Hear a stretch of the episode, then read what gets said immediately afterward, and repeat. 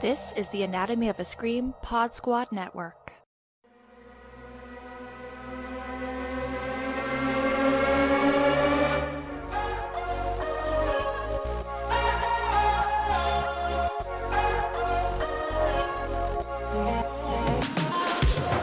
Hello, everybody, and welcome to another episode of 28 Days Ladier. I am one of your hosts, Sophie, joined as always by. Know, I'm really out of practice. I didn't even look for a good word. Oh boy. Oh boy. Nope, I got nothing. By my sister Hannah. I was I was really trying to look at everything on my desk to try to get a word, and I was like, I have a card for the struggle bus. I have a book called Punching the Air. I was like, none of this is gonna work. Oh God. Before we got on the call, um, I called you and you thought that I was maybe a little drunk because we had I had been at the at lunch with our mom and I was like, I'm not that drunk. I'm just excited and obnoxious. I got a text from our I got a text from our mother at 4 p.m. saying we're now in fairness, my mom and Hannah were up incredibly late last night. It's a long story, but my mom was traveling. She got to my sister's at like three or four in the morning, so they slept late. in the morning. Yeah, but I got a text from our mom at 4 p.m. that's like, Hannah and I are just finishing up one more mimosa at our late brunch. And I was like, bitch, it is dinner time. uh, but Hannah and I are joined by a very, very special guest. Uh, and I didn't ask our special guest up uh, at the front of the show, uh, do you want to be referred to by your name or by your podcast name? Let's let's do my podcast name if you don't mind. My my continued uh, quest to make sure no one at work finds out about this thing. I love it. It's like you're you're going to be our first superhero guest. Everyone say hello to Thor. Hello, everybody. I am so excited to be on 28 Days Later. This is one of my favorite podcasts. This might be my favorite podcast that's not my own podcast. Oh, Wow. I mean, we do know that it once made you laugh so hard you had to pull over your car. That's honestly the biggest That is compliment the we could biggest ever compliment. Yeah. I'm honored. I'm honored. Um, we're gonna keep the intro short this month, and by keep the intro short, we mean we're gonna skip it entirely because we have so much to talk about. I'm guessing with our movie for this month. Um, Hannah and I have talked about covering the 2016 Ghostbusters film since before this podcast started. I was gonna We've say, I sort of like had we- it. that might have been like one that we were initially like partially setting this beginning this podcast like to cover. Right, right. And it's just been like on our list of movies.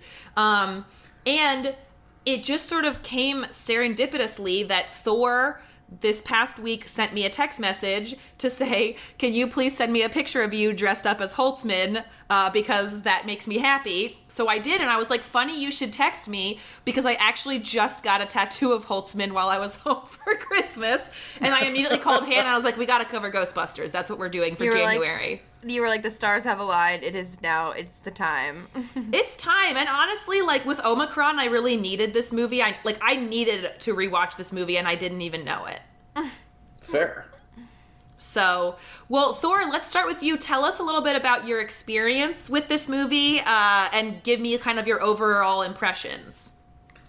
Um, so I think um, this movie did a lot to help me become a better feminist, to be honest. Um, because people's reactions to it, like before it even came out, made me sort of realize how like sexist people were in a way that I think hadn't actually. Uh, How much people hate women. yeah, exactly. In a, in a way that as a as a man I hadn't had to deal with until you know something that I was so excited about was getting trashed just because it starred women.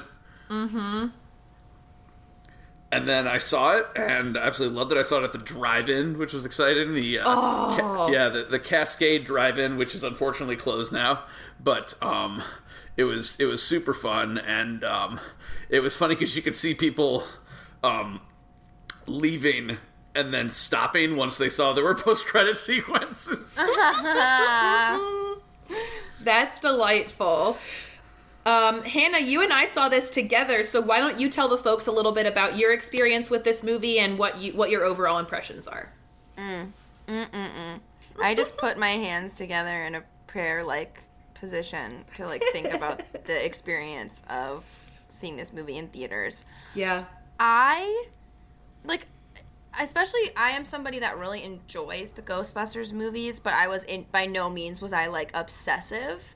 Um, the first Ghostbusters movie was partially responsible for one of the most like scarring experiences of my entire life that I like still essentially when I was a small small little baby watching uh, Ghostbusters, which was a great decision on our parents' part.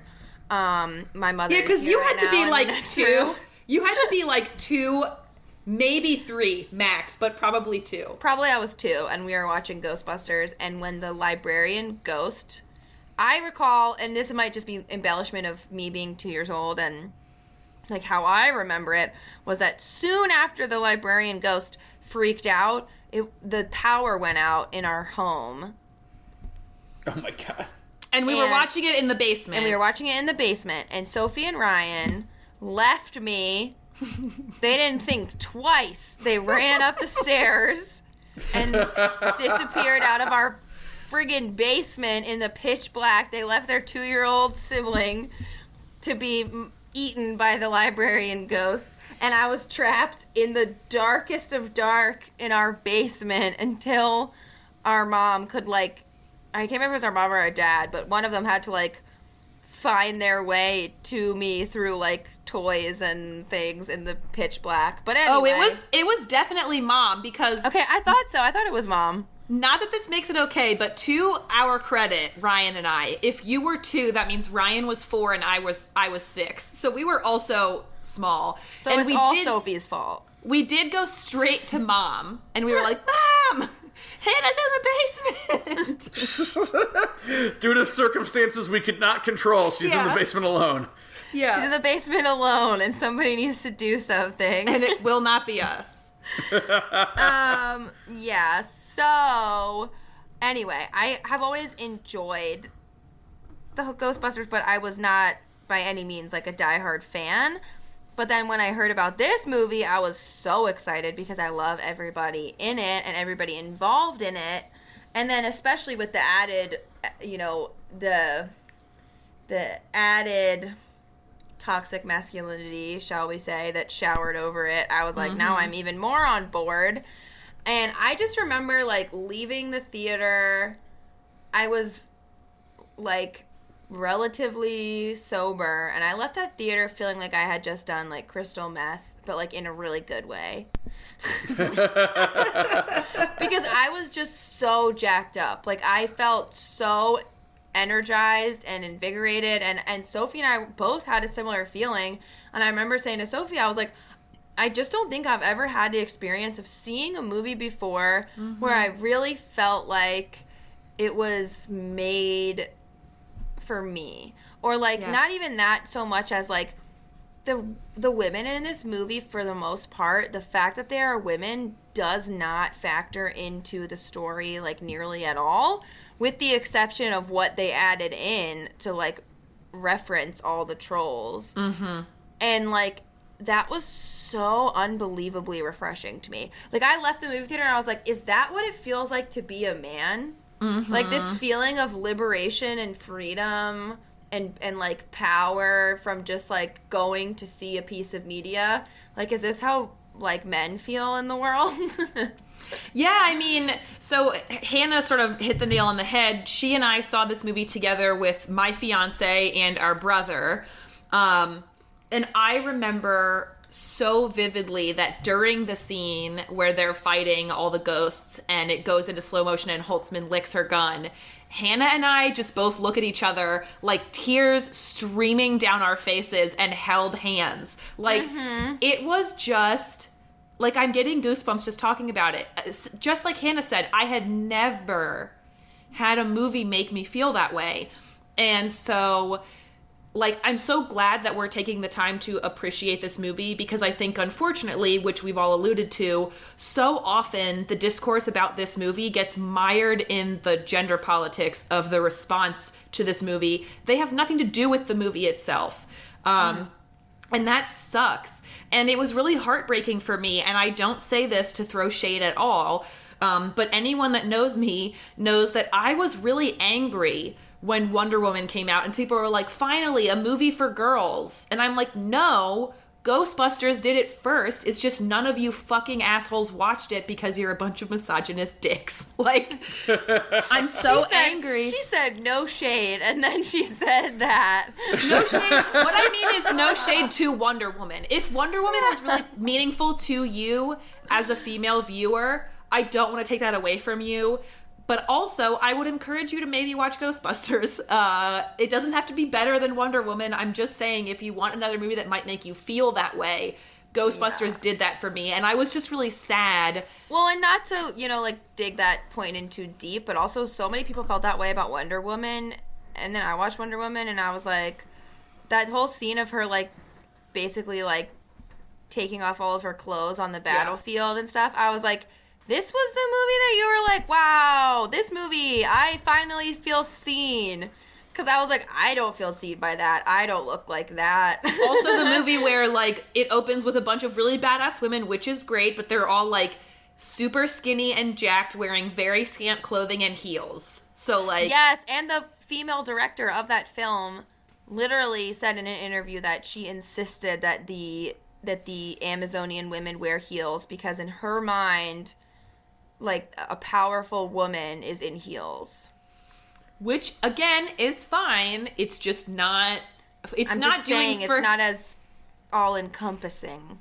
yeah it's not doing for us what ghostbusters is doing is that fair to say because i think it is doing that for some people and that's totally fine that's just it's not doing that for me Thor, what do you think? Do you think it's fair? do you think our critique of this kind of feminism in these Um, movies is fair? I think I think as the as the the man here, I should obviously have the final word. Um, that, uh, I, I I do think that feminism is a big tent, and I I think that um yeah, Wonder Woman, I agree, isn't as like inclusive because, like you said, it's all models, but um. I do think for the whole like I think for for women who play like young girls who play sports, they probably get a lot out of Wonder Woman vindicating that, you know? For sure. Yeah. Yeah. So enough again, I don't have any disrespect for Wonder Woman. I just was sad that it, it got such a like massive uh, uh, swell of media about how positive it was for young women and girls when it felt like that didn't really happen with Ghostbusters because Yeah. of what came before. it didn't feel like people showed up for this movie in the way that we were hoping that they would. Right. Right. especially after we saw it and we had such a good time we were like once people see this then it's going to change the conversation mm-hmm. and i imagine we'll get to that sophie right Yeah. Oh, we're gonna get to all kinds of things. Um, I, I went down. I went down so many rabbit holes. I'm just gonna uh, warn the guests and the listeners that I did so much homework for this episode, but I think Yes. it's all gonna be great. There's. I have so much shit to talk to y'all about. Um, but let's talk about the movie. And there's no better place to start than the cold open. Um, I want you all to know that uh, I found on the IMDb trivia that Paul Feig says that Zach Woods is, quote, literally the best improviser I've ever worked with across the board. And he was actually cast before any of the Ghostbusters were. Which I just love. Like that opening scene, to me, that cold open was like, wow, they get Ghostbusters. Like they are do this felt like such that felt like such a spiritual connection to the original mm-hmm. for me. Like I loved I loved it with like the updated weird humor. I just thought it was great. i totally agree with that i think like once we were when we were in the theater there felt to me it felt like there was a lot riding on it and I guess like this, we're trying to talk. I mean, I don't know if we're ta- trying to speak so much about like the very first time we saw it or rewatching it now, but I remember in that moment being like, "There's so much riding on this," and like that cold open to me, it feels a lot like the librarian scene. Like it, it had the same level of like humor, but also like a little bit of like thrills and scares. Mm-hmm. That's a very hard balance to strike, and I think especially like the first Ghostbusters movies are so good, and I think I just watched one of them recently over Halloween with the boys that I nanny, and they love the Ghostbusters. I forgot that you see Sigourney Weaver's tit. Oh snap! you see her naked tit in the first Ghostbusters movie. I did not remember that either. Um, Yeah, I think we're so used to seeing it on TV. exactly. Oh, for sure, yeah. And I think the time, I think that the time, too, as time has gone on, and because I, when Ghostbusters first came out, it was not necessarily like marketed as a family film, Right. And I think as it has become something that kids also enjoy and get into, it's sort of morphed into that. And so I think that this movie in particular, being like an updated version, had a very difficult line to ride of like being faithful to the original Ghostbusters, which, as I said, has a naked tit in it. and and a ghost blowjob. Like it's not And a, a ghost kid friendly blowjob. movie. Ghost entirely. blowjob. Everyone's constantly smoking. yes. And then, so now you have to update it, but also make it more palatable to that audience, to a family friendly audience, but still maintain the spirit of the original Ghostbusters. And that opening cold open to me like I, I just remember looking i remember sophie and i looking at each other and just being like here we fucking go like we were so we were like in it Right. A hundred percent. I mean, I think that's a really good point, Hannah, because I read about that quite a bit in some of the different trivia and articles I read that they had a really hard time with various pieces of humor and and them being like, oh, you can't use X Y Z, like that's not appropriate. And Paul Feig was like.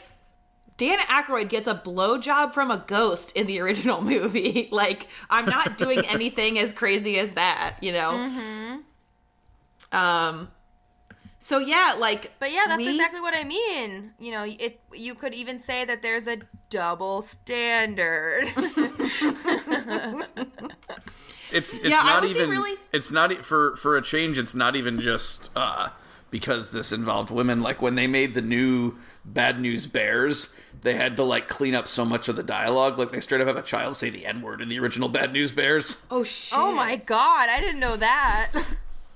Yeah, so the Yeah. original the original Bad News Bears is PG and has that kind of stuff in it, and then the remake's PG thirteen and is way cleaner. Like he wasn't allowed to uh, to like he had to drink uh, non alcoholic beer in the dugout because they said if he drank beer he'd be a bad influence for kids, and they were like he's supposed to be a bad influence for kids. It's Billy Bob Thornton. This is a quote that I've said and we've brought up on this podcast before, but this harkens back to my favorite thing I've ever said when I was on mushrooms, and I said that was back when kids were men. Yep. I would be really curious to. I mean, listen. I'm going to go on the record now as saying I genuinely could not have less of a desire to watch the new Ghostbusters movie. If you choose to watch it, that's totally fine. We'll talk about why I don't want to watch it later on. But it would be interesting to know like whether that that movie faced the same challenge in like trying to thread that line of comedy. Like I would find that really interesting to see what they were and weren't able to get away with in that. Well, one. I would guess that they kind of like skirted around that issue by choosing to have it be children instead of adults. I suppose that's true. Also, Like, I think they get as much of the same, like I guess like sexual yeah yeah. jokes and things with kids. I- I'm also just assuming they let Jason Reitman do whatever he wants because his dad's Ivan Reitman. Right, exactly. Mm-hmm. Well, and speaking, this is a great. We don't have to skip this far ahead, but literally, my next note, and it's very on par with the conversation we've been having, is a joke that I still can't believe was allowed to be in the movie, but I'm so glad it was when they trick Erin into listening to the EVP and it's just a fart. and then Kate McKinnon goes, Would it make you feel better if I told you it was from the front? I can I remember that happening early in the movie and being like, "We have a queef joke." We're like not even twenty minutes into this movie and we're joking about queefs. Like this is delightful.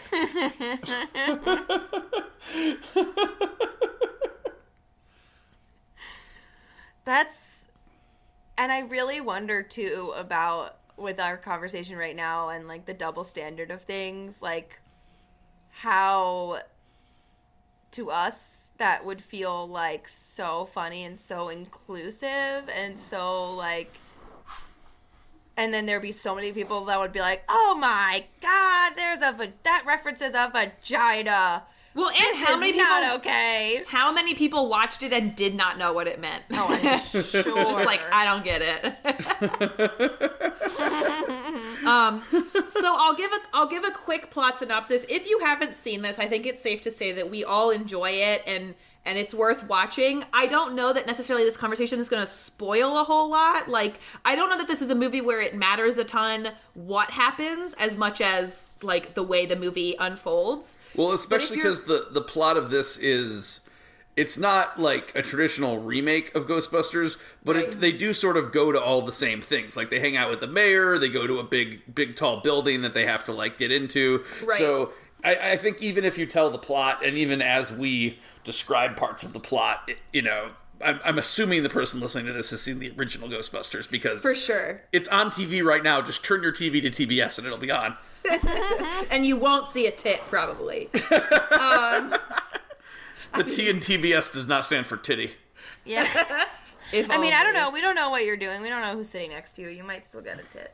Um, But the overall plot of this movie, uh, we have a character named Erin Gilbert, played by uh, Kristen Wiig, who's delightful. She's a professor at Columbia. She is trying to get tenure, um, and and she discovers that a book that she wrote uh, in her past at some point uh, that she thought did not exist anymore has resurfaced and it's all about ghosts and she is really really concerned about the way that that might impact her reputation and her chances for tenure.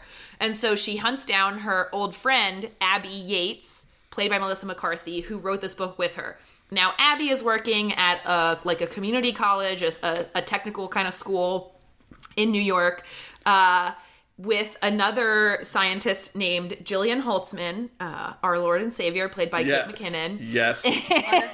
yes. It's also, I feel so like all good. of their names are names that could have been written as a man's name originally, and then they just like altered it slightly. yeah, for sure. Um, and so Kristen Wiig really wants Abby to take the book down. Abby doesn't want to. Uh, they end up going to a house together where Zach Wood saw a ghost uh, so that they can investigate. And they see a ghost. Kristen Wiig uh, ends up losing her job.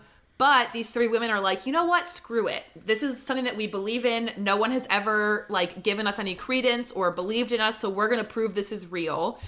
They are then joined by Patty Tolan, played by Leslie Jones, who is an MTA worker who knows a ton about the history of New York and sort of helps them understand historical relevance of a bunch of the different things that they're doing.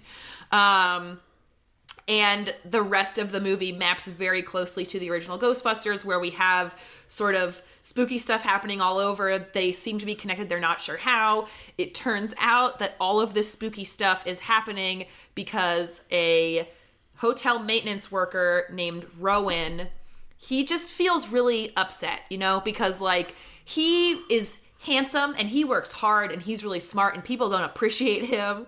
Uh, he's really just like uh, shitty incel culture personified. He feels like he is way smarter than everyone else and his suffering is way greater than everyone else and it's not fair and he is trying to bring about the end of the world because that's the only thing that feels fair to them or to him. And so and our Ghostbusters right, and that's the end of our podcast. and that's the end. um, and our Ghostbusters Well, have to. it's so it's so funny that they have this character that is pretty much a reaction to the backlash that hadn't even happened yet. Like when they wrote Right. when they wrote this character, there, it, it was before all the backlash. Because, like you said, there are scenes that you can tell they just inserted of them like reading internet comments that were clearly filmed later. right, right. And but like how actor on the actually- nose? Yeah, well, and this actor also, um, I I didn't actually, I'm not sure about the timeline of it, if it was before, after, or contemporary to this, but that actor actually played for anybody who remembers that around this time last year, I became absolutely obsessed with the television show Superstore. Um, Yes. he's in he's in an episode of that show where he plays a troll, like an online troll who keeps writing bad reviews of the store. And Glenn Glenn keeps inviting him to try to like like improve his experience and then he just keeps writing like even meaner reviews. Yeah, and I I can't believe I almost forgot in laying out our big exciting main characters. We also have Chris Hemsworth who plays their receptionist Kevin, who is just like a big dumb idiot. I'm sure we'll talk about. Yes. we will need Dumb, to talk about Kevin. Idiot. Yeah. We will need to talk about Kevin. so Hem- oh Hemsworth god. Hemsworth makes him like so much more endearing than like beautiful idiot is on paper though. Mm. Oh, 100%. And apparently like he improvised a lot of the uh, the stuff like the thing the the whole bit about at one point during his job interview, he asks if he can bring he says, "Can I bring my cat to work?" And Melissa McCarthy's like, "I'm allergic to cats." And he goes, "Oh, it's not a cat. It's no, it's my dog. His name is Mike Hat." And they're like, "You have a dog named Mike Hat?" And he goes, "Well, it's Michael Hat, but he goes by Mike." Melissa McCarthy's like, "Oh, I'm not allergic to dogs, so I guess that's fine." Apparently, Chris Hemsworth improv that entire thing. like that was not scripted. Um, it was also Right. his idea to wear the glasses with no lenses and like touch his eyes through his glasses. That was also Chris Hemsworth's idea. I love that. I love that so much. I know. Yeah. Apparently, apparently he was like super super nervous about acting like across from all these really talented uh, female improvisers and Paul Feig was like he fucking crushed it. Like he was so Yeah. nervous and then he just like got into it and you know made up a bunch of really weird shit that was really good. Yeah. So, When I when I saw the glasses, it reminded me Rob Lowe used to actually do that back in the like I think early '90s when he was trying to like be taken seriously. He would wear glasses with no glass in them. oh, Oh my god. my god. Just get the clear plastic, dude. They have something for this. Maybe he I- felt like that would be dishonest. I'm like so shocked by that, but also people who listen to this podcast who know us from childhood will know that there was a long number of years as a child that I wore glasses with no lenses in them. Yeah, but you were a child. That's different. you weren't a Hollywood actor who could have just bought clear glasses. I wore a nude pair of Harry Potter, like circular Harry Potter glasses that were nude color and had no lenses in them that I found on a playground. like every day. that checks out. Um, okay, so here's a, I I have sort of sporadic notes, so y'all can sort of like some of my stuff is bigger and thematic. We can do towards the end. Let's sort of talk about some of the highlights of the movie itself. Um, my next note is I can't believe I never noticed how much the PKE meter looks exactly like a vagina. Oh wow! I Like- did not pick up on that. The fact that it looks like a vagina and that when a ghost is nearby it like opens up. It- it's great because we'll talk later about how I, I read a really cool article um as i said i did a lot of homework for this episode. I will link to all of the articles in our show notes but one of the articles i read was sort of about how this movie was especially interesting because like spiritualism as a movement was very female centric and the idea that like spiritualism was all about sort of like dealing with ghosts in a way that was like empathetic and restorative and that things like ghostbusters the original ghostbusters uh, in the 80s led to us being like okay now the way we deal with ghosts is like we trap them we we expel them you know like and all these ghost hunter shows. So i really liked that the thing they used to sense ghosts was like this symbol of womanhood and it was like by embracing their femininity that they could tell the ghosts were nearby like that might be putting way too much into it but i really liked it Um, this is a little off topic, but also for anybody who does not listen to the podcast Bitch Sesh. Um, even if you it's a it's about Real Housewives, so if you're not into that, I totally understand. But there was a segment. Are you familiar with the either of you guys? Are you familiar with the comedian Brian Safi? yes No. Um, he's in like everything, so I'm sure you would recognize him if you saw him. Googling um, him. In particular, he's in the new season of Search Party, and he was also in the new season of You. Um, but he was on an episode, and he tells a story about how somebody gave him as a gift a gift card for um, from like the Ghostbusters or like the Pennsylvania Ghostbusters or something. and somebody performed a ghost busting of his home, but they did it all over Zoom, and it's one of the funniest stories I've ever heard in my life, and I highly recommend it. That It's like sounds the- awesome. And it's in like the first 15 minutes of the episode. yeah, I will definitely be hunting that down. That sounds great. It's Um, really funny. Well, here's let's take a second to talk about each of the characters because we talk about like at least our four main uh, Ghostbusters and and Kevin. Like we've talked a little bit about Kevin. Let's talk about our Ghostbusters because we've we've said you know this is like an all star. If you want Ghostbusters, if you are okay with the concept of Ghostbusters that are women. And you don't have a problem with that. Like, you couldn't ask for a better cast. These four women are so talented and so funny. Um, so let's just take a second to like give them their due, uh, and we'll go in order of appearance. So let's talk about Erin and Kristen Wiig's performance as Erin. What did y'all think of her? Ooh, well, Thor, do you want to go first on this one? Sure, yeah. So what's interesting is she's ostensibly the straight man in this movie. Mm-hmm. And what I think is good is that Kristen Wiig like still has a lot of fun with the character. Yeah. You know, like cuz she's kind of who we, you know, we enter the the world that Melissa McCarthy and Holtzman have already established through Erin Yeah, mm-hmm. but then they're all doing goofy shit with each other and that i think like if if this had been a movie where they'd gotten like one non-comedic actress to play the Erin role, I think it would have been a lot weaker. I think it's great having everyone be able to riff off each other. totally. Yeah, I was gonna say too because I think so. I'm, I'm glad that you went first because that's something I was like struggling to articulate. Is like it's Kristen Wiig in a role that she doesn't normally play. Like often Yeah. she's being like really goofy or very or very serious, but not always like in a comedic film is she the straight man.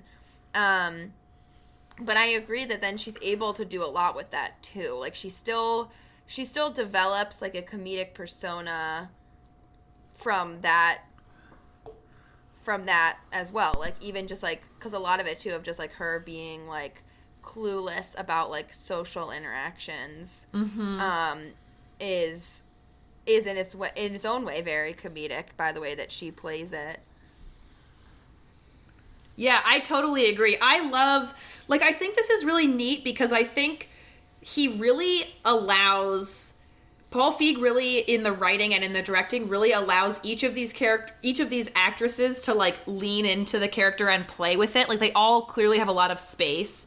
Um, and they're all talented enough to to know what to do with having some freedom to kind of play around. Like for example, the scene where they're all celebrating and Kristen Wiig goes like on an extended dance sequence around the office. uh, like I just I love I just I love all of I love her physicality. I love getting to see her play a very different character than we're used to seeing her play.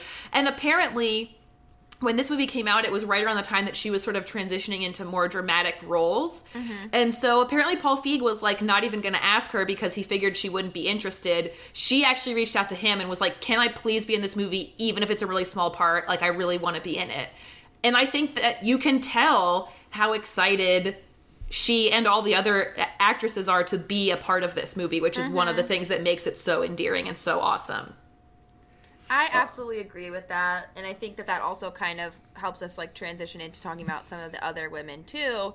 Is you can really tell how much everybody showed up for this movie, mm-hmm. and I know we were going in order of appearance of appearance originally, but also like I when I think about that in particular, somebody who really really showed up. Besides, like obviously, like Kate McKinnon, who just like steals every single scene she's in. Yeah, let's I- do her last because I feel like we're gonna have a lot to say. About Yeah, Yeah, I yeah. really, really feel like Leslie Jones like crushes it. in this movie. Yes, let's talk about Leslie Jones. because I really felt like I remember like watching it the first time and then watching it again. Every time I watch it again, I just like feel even more so in that. But I feel like everybody is expecting her to be one way, mm-hmm. and she was so not that.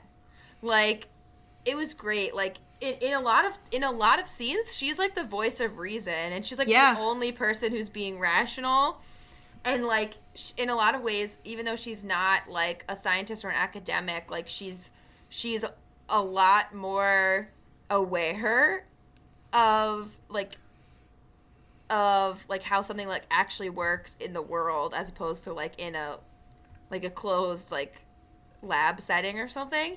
Yeah, I- I Um, think they do a much better job of integrating her into both like camaraderie with the characters and like you said giving her useful useful things to to observe versus Winst- versus Winston in the original where he you know because it, apparently it was written for Eddie Murphy and then once he uh did it. They gave all his they gave all the Eddie Murphy lines to Bill Murray. So um poor uh Winston in the original has like so little to do. And I think Yeah. he's such a great character and I'm so bummed you know that they don't use him more. Yeah, and I, Yeah. and I do think that they were aware of that, and that like, and that like Leslie Jones' whole character in so many ways is like such a driving force for like bringing everybody together, keeping everybody together, and like getting shit done. I mean, she's ultimately the one that saves them. It's her idea that saves everybody at the end. She's the one who, like, she's always the one that, like, understands the history, knows the patterns, knows what they should be looking for. Um, you know, we I think we can't talk about Patty's character and Leslie Jones' performance without talking about both the racism in terms of the way that people responded to her and i think the accusations that like she was being typecast which um i i read an, an interview with her because i knew that there had been a lot of uh concern and some and some uproar around the release of this movie that that Patty's character was racist that giving Leslie Jones this character was racist. And the first thing that she and Paul Feig were quick to say was that that role was written for Melissa McCarthy originally. Um, it wasn't written for Leslie Jones, but Paul Feig sort of felt like that's a very similar character to what Melissa's done in other movies. I would like to give her something a little bit different. Um, and in the interview, so uh, Leslie Jones was interviewed by The Guardian. I will put this in the notes. Um, and she starts by saying that she likes to think of herself and this character as like the representation of the audience. She's like everybody else, all the other Ghostbusters are scientists. I'm just like a regular person like you. I'm the person representing that like regular like on the streets knowledge and awareness of your community is also super important and valuable. Um and yeah, exactly. yeah, and she says I have a, A lot of I times want she bridges like the science part to be like, oh, I know how we could apply that in a real world scenario. Exactly. And I have a quote I want to read uh, real quick um, that she's sort of talking about. The woman asks her a question about how, um, you know, but don't you think that, you know, black people, black actors are often getting put in roles like this, etc. And Leslie Jones' response is, I celebrate it. It's just like, does she not exist? Are you saying I don't exist? Why shouldn't she, this character, be in the movie? Why even look at it like that? Back in the day when I was coming up, the last page of Jet Magazine was a guide to all the times black people were going to be on TV because we were hardly on TV and we needed to see and support our people when we were. So my thing is, my parents and grandparents would have been, whoa, she's in a big movie, a superhero in a blockbuster. Why wouldn't you be dancing in the street? Um, and I think it's really interesting that not only did she have to face like the backlash, like hateful, racist commentary, but then even like well meaning people being like, the movie was good, but Leslie Jones' character was racist. Like, I think that really takes all of her agency away and diminishes what she's doing in this performance, which is really awesome. And I feel like that's always like I feel like because Leslie Jones like has the kind of like blunt comedy that you normally only see with male comedians, like like women comedians aren't allowed to talk like that. I feel like people are like saying like, "Oh, she's being racist," because when she did her first uh, ever on camera thing on SNL, Oh, it was about like you know how she she would have better luck dating if it was the slave era, and it was like super like um like cutting edge, but I, I wouldn't say it was racist. But I saw so many like liberal think pieces about it, and I'm like, hey, come on, guys, you should be happy that there is a black woman on SNL, a thing that never happens. Yeah, Right. I think that's a really good point, and it and it reminds me too of like um, it reminds me too of like I remember a couple of years ago uh, when I think it was like maybe probably like ten years ago at this point, but when the Mindy Project had just come out, and um, some magazine. I don't even remember anymore which magazine it was, but one of the more like commercial magazines put Mindy Kaling on the cover, and all these people were like responding to it by being like, "This magazine is being so forward thinking by putting." A full figured woman on the cover, and like Oh, that was like the whole story ar- around it. And Mindy Kaling did a really funny, but also very heartbreaking interview where she was like, the kinds of comments I was getting on social media and like the kinds of things people were saying was basically like, how nice of them to put that fat whale on the cover of that magazine. Like, wasn't that a nice thing to do? Right. and sh- and um oh i i remember now i'm sorry i'm remembering more specifically now it was like they did multiple options like multiple they picked like three women and they had them each be on the cover and then you could like collect them all or whatever. And the other two women's were like a, a full body and mindy kaling's was just uh like a headshot. And everybody was Oh. basically saying like they did that to her because she's fat. And she was like do you know how meaningful it was for me to be on the cover of a magazine? And and basically all i got was like like again like well-meaning people being like you did her dirty you only did a headshot of her and then mindy kaling was like ironically i chose that photo Right. like she was like i chose that photo because i liked it the best and they let me pick Right. and it's like that same thing of like people looked when people heard that she was going to be on the cover they already decided something in their mind of what that Mm-hmm. meant and then no matter what happened they they went to that place. And she's like even the people who are well meaning they're like they couldn't put her on the cover. They put her on the cover but only her face because her body is so ugly. She was like that's what oh, i am God. hearing by this you know by this conversation. Right. and i feel like that's the thing that happened with leslie jones in this movie too is that her i think people often like cast her as this like like loud boisterous like like black woman stereotype Mm-hmm. and then in this movie she's in this movie she's really not that but she's still leslie jones who is a very tall very commanding black woman. And so they're still like putting that on her even when she's not even when she's doing a fantastic job in her role and not doing that. So it's just like really interesting. It's like people had i think it's a lot like that too where it's like people had already decided before seeing the movie what they thought it was going to be Right. Like people had decided she was a token before they saw it. And then even though she wasn't, they were like, yeah, but she's the only black person, so she is. exactly and they didn't give her any credit for the work that she actually is doing in the film Yeah, for sure. For sure. I'm really glad that you picked her to talk about next because that Yeah. I had yeah, I have a lot of thoughts about the way people reacted to her. Um I, I do want about- to real quick, Oh, real go quick ahead. say that the um, the one thing I will say is this movie did not have great marketing, and Leslie Mm-hmm. Jones came across the worst in it because the one scene they gave her was the like the the power of Penny compels you, and then she like slaps uh, and like Sure. that that seems like some sort of stereotypical like you know like like Baptist like you know preacher Mm-hmm. or something like it definitely um like I saw that scene and I was like uh oh and then I saw the movie and I was like no it actually w- works perfectly in the movie it just wasn't a good scene to take out if I think that's a totally fair compare or uh, comment for sure. Well, and it's cool because, like you said, it works in the film. Like that scene where Melissa McCarthy gets possessed and Patty's trying to save her is so good. Like the the the shift to a horror vibe, like it is Yeah. In a movie that is like fun and for families. Like that sequence is creepy and is shot really like it's tense and and I love again I love that the way that that that little snippet that got like you know seen i think out of context in the trailers and in the marketing is like so great because it's just like again it's patty sort of like translating a thing that she's seen into her lived experience you know Yeah, like yeah. yeah like trying to bridge these two worlds which i think is great to to go over to Melissa McCarthy um Yeah. her in that scene the like creepy smile she has like if you had like a lesser comedian in that role they would have had to do CGI to make the smile that creepy but Melissa McCarthy's just perfect like acting act she's not quite acting like the the the bellhop, but or janitor rather, but she's like just acting so different. It's great.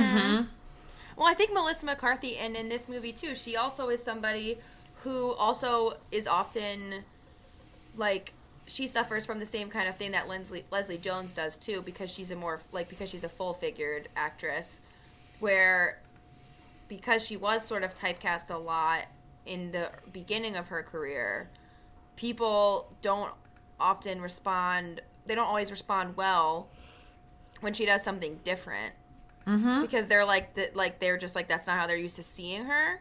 But then at the same time, they also complain that she plays the same thing in every movie. So it's like she's another person who I think gets a very gets very unfair treatment from audiences where they're like they like shun her for doing the same thing and everything, but at the same time when she tries something different, they're like, I don't know this. This doesn't make sense to me. Yeah. And I well, and Oh, go ahead. I was just gonna say, like, along that same line, I think that's a really good comparison to draw to Leslie Jones because I do think like there are a lot of people um, who I think, and like I don't say that like so I have definitely seen people react to her because Melissa McCarthy is such a talented physical comedian. Like she is so funny and like has perfect timing. Like her pratfalls are exquisite. The only uh, the only other person who I like to watch pratfall more is Thomas Middleditch. um, but like she's so good, and I think because she is like fuller figured, f- fuller figured and heavier, and because she like is very comfortable doing like physical comedy and doing really over the top comedy. I feel like there are people who read like every character she plays is making fun of her for being fat. And I've never seen her play a character that is mocking her body. But I think that like the way that we have internalized like diet culture in this country and like thin culture in this country is like you see a woman who is like a bigger woman doing this comedy and you feel triggered to think that we're like laughing at her because she's heavy. And like that's mm-hmm. not why we're laughing. We're laughing because she's hilarious. And like you're not giving her the credit for the work she's doing if you're like oh well like we're just making fun of her for being fat you know? And like mm-hmm. I hear that criticism with her a lot is like she does the same thing every time. Every role she does is just like her being clumsy and fat. And I'm like, that's not actually what she does in any movie. like, Yeah. So Yeah, it's like that's what you're seeing, and that's what like- you're bringing to this yourself. Yeah, exact. I totally agree with that. And I think in this movie, like you said too, I didn't know what you said earlier about how um, the role of Patty was for her originally. Um, Mm-hmm. But in this movie too, she is a, she's a bit more of a straight man, like Kristen Yeah. Wiig is, and that that is different for her. And so that also makes more sense to me hearing that part of it as well. That that was like a conscious choice to have her do something a little different. Right. it's it's definitely different um but like i think even more so than with Wiig she gets a lot of opportunities to just be funny and be really weird um For sure. yeah because I, she I gets to be like like angry and bitchy a lot. yeah which it does isn't like Melissa McCarthy doesn't really get to do that often because she's always Yeah. like so sweet. That's very true. I um because I my my memories of this movie I, I saw it you know in in theaters and then I um just just rewatched it because I, I hardly ever rewatch movies so I just rewatched it now for the first time and I was amazed at how I was like there's a lot of jokes from McCarthy which is something that I didn't remember and I was I was pleasantly surprised. I remember really liking her in the movie but as you said I thought of her her and Kristen Wiig as much more of the uh, you know straight men characters and then uh the other two get to be the ones that have all the fun but they definitely have a lot of scenes where like you know holtzman will start out saying something and then uh, McCarthy will build on it, and I thought that was really clever. Like that, like like that. Holtzman's kind of her bad influence.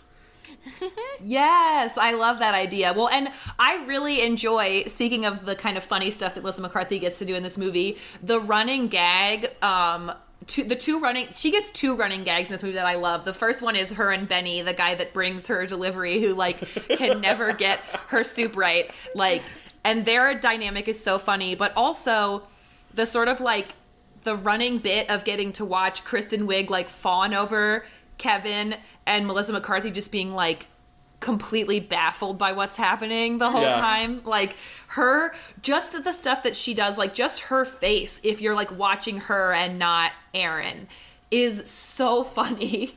Um, Yeah.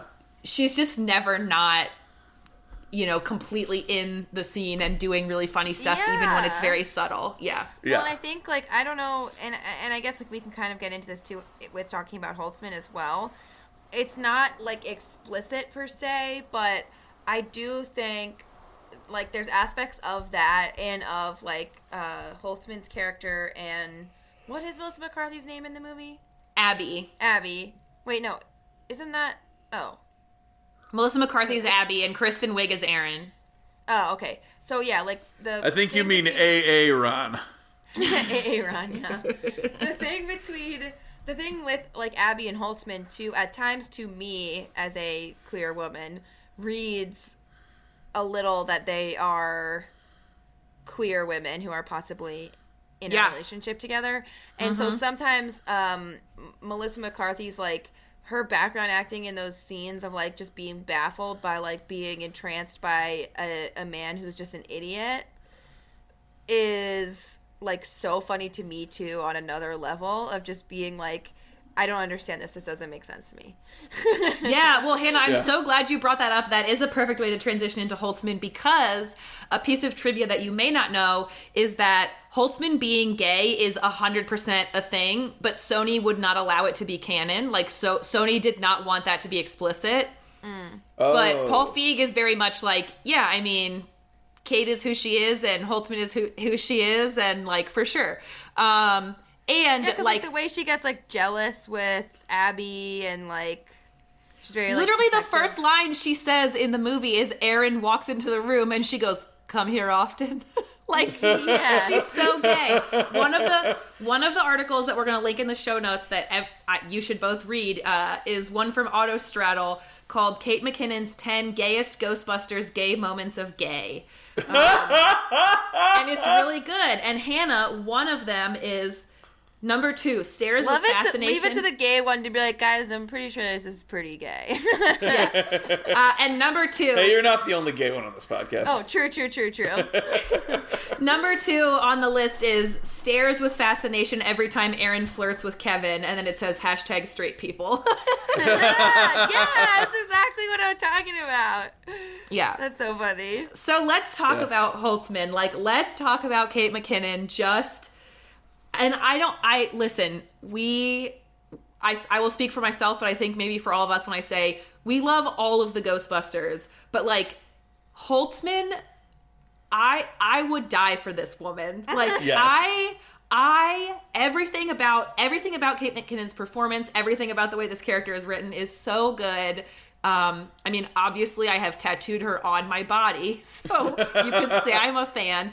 Um, but let's talk about her a little bit. Can we talk about her costuming first? Because I feel like that is a thing that we should talk about. Speaking of her being queer, Hannah. um, I should My- also mention too that this is a great moment to just mention this quickly. Is Mm-hmm. that the boys that I used to nanny for many years? oh yeah, They love this movie. They love Ghostbusters in general, and they they have always loved this one. They call it Ghostbusters Girls, and they love it. And Holtzman is their favorite. And so last year, for And how old are they? Because I feel like that that's relevant to the story. Um, they are like well now they're five and four, and when they were like they've been into it pretty much since they were like two and three. Um, but last year, so they were three and four at that time. They had gotten like a Playmobil Firehouse Ghostbuster set, and so back like before this they had gotten just like an ecto 1 set and it came with three ghostbusters but it came with um bill murray and ernie hudson and then just like a girl one. But the girl one wasn't like from any of the movies so they really didn't like that one because they were like this one's not a real ghostbuster and that would always bother me because I would be like, "Since what?" Like I was like, "Like what's that supposed to mean?" But it's because like the other ones like had their names on them and were like actual characters. So when they got their um, when they got their big firehouse, I also brought them a bunch of old Playmobil toys from our like childhood home. And one of the things that I brought them was like um, uh, one of the things I had brought was just like a girl because they didn't have that many girl ones yet Um, and so I didn't see them for a little while, and then the next time I had seen them, they took the hair because it was blonde off of the girl that I brought, and basically just like threw the threw the body away. Like we don't do that. But they took the hair, they took the hair, and then they put it on the girl Ghostbusters body, and then they took like Egon's goggles and put them on her, and they were like, "We made you a Holtzman." Oh, Isn't that the cutest thing? that's so nice? So they also really love Holtzman. Like they love that they love the they love this Ghostbusters movie in general, but they also like her in particular. They were just like she is the best. But I think that's because that character and everything that Kate McKinnon brings to it is really like a personification of what people love about Ghostbusters. Yes, A hundred percent. A hundred percent. Like she's Like- raunchy in in a, in a in a way. She's irresponsible. irresponsible, very scientific. like she love I mean the moment with her licking the gun, like she has all of those like action star moments. Like I mean she's great. Like she's everything. She like really embodies not that and this again is not to say anything wrong about any other other women. I think we've also praised them all in this as well. Yeah. But sh- that whole thing with Kate McKinnon in that character and everything she does, she just what's the thing that people say nowadays where they'll be like she eats it.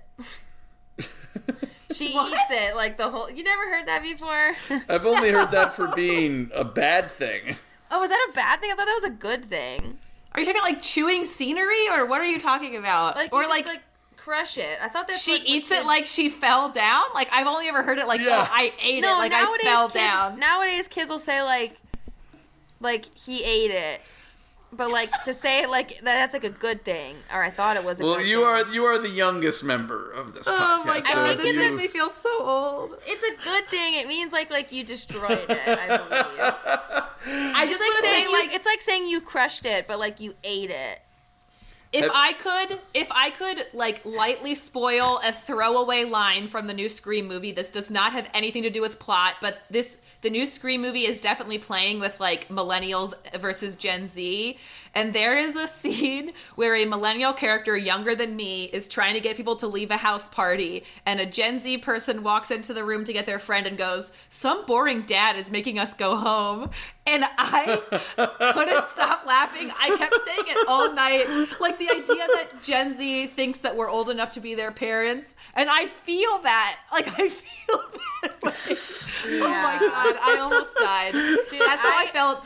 That's how I felt just now when Hannah was trying to describe "eat it" to us. yeah. Dude, I gotta say, I have a couple. I I'm working as a family therapist right now, and I have a couple teen clients. And I'll be honest with you, sometimes when they're talking, I'm like, I have no idea what this means. Like, I don't know. I don't know if this is good or bad. Like I don't know what's happening. I don't. Know. I'm like I. I don't know, and I'm just like, mm-hmm, oh, totally, and I'm like, Yeah. what the fuck? I will say one thing I noticed that's that's nice is a ton of my of my teenage clients who are Gen Z, when they refer to friends of theirs, they refer to almost all of them as they, no matter what. Um, oh, that is nice. and I think that that's very interesting and like a very nice sign of the future. But then, like Yeah. two seconds later, they'll be like, th- I don't know, they'll just be like using like words or things that I like don't understand at all, and I'm just like, what? I'm sorry, what? Also, Yeah. I think it's really funny. I don't know if it's because they're young or because a lot of them are more from like affluent families, but a lot of them have like so much freedom. Like they get to do so much stuff as teenagers, but then they're like mad at their parents that it's not like more than that. Oh my god. And I'm just like, what? Like I have one client who's like mad that like her parents are like you can smoke weed because it's legal, but just like not in the house. and it's like she can't believe that. Oh wow. Oh wow. She's like, that's tyrannical. Um, and I'm just like, I'm just like, what a different world to grow up in. Yeah, no kidding. Um, well, returning to Kate McKinnon, I do want to talk a little bit more about her sexuality because Hannah, I have to say that like I don't I in no way do I want to take away your queer street cred, but like I love that I think her character is like coded as queer like very clearly and it's like another thing I love about this. I mean, we talked a little bit about how this movie is well, I was saying that more in that I think Abby is as well. Okay. But like I really I really enjoy that this movie like clearly seems to go out of its way. We talked at the beginning about how like their gender isn't really a part of it. Like um there's a longer there's an extended cut of this movie that I have cuz I own the um Blu-ray with the extended cut and I actually like the extended cut a lot less because it it adds in a a boyfriend or like a partner for Kristen Wiig's character. Um, I really love that this movie, like, these are just like four independent women. Like, we aren't talking about like relationships. We don't have like none of that stuff. Not that you can't have those things. It's just that we don't get to see women in media super often when we're not like talking about their boyfriend or their partner or their husband or their kids. Like, I like I love that that is a non-issue here, and I love that they so clearly co- uh, code Holtzman as gay because again, like we talk about the experience we had watching this movie and feeling really seen. And I love that it feels like this movie made a very intentional choice to be like Ghostbusters, women can be Ghostbusters and they don't have to be straight. Like everybody can be a Ghostbuster. Um of course, What? every lots of people hated that about this movie, but like I, that's something that I think was very valuable about that. That Well, and I think that's kind of the point of it too. Is like it's like the thing isn't even just that like any woman can be a Ghostbuster. It's really like anybody. Like though, like the fact that the characters, the fact that they are women, factors so little into a lot of what they do, or into like their character itself, is also very note like is something worth noting because it just like that's like part of what makes it feel so good to watch.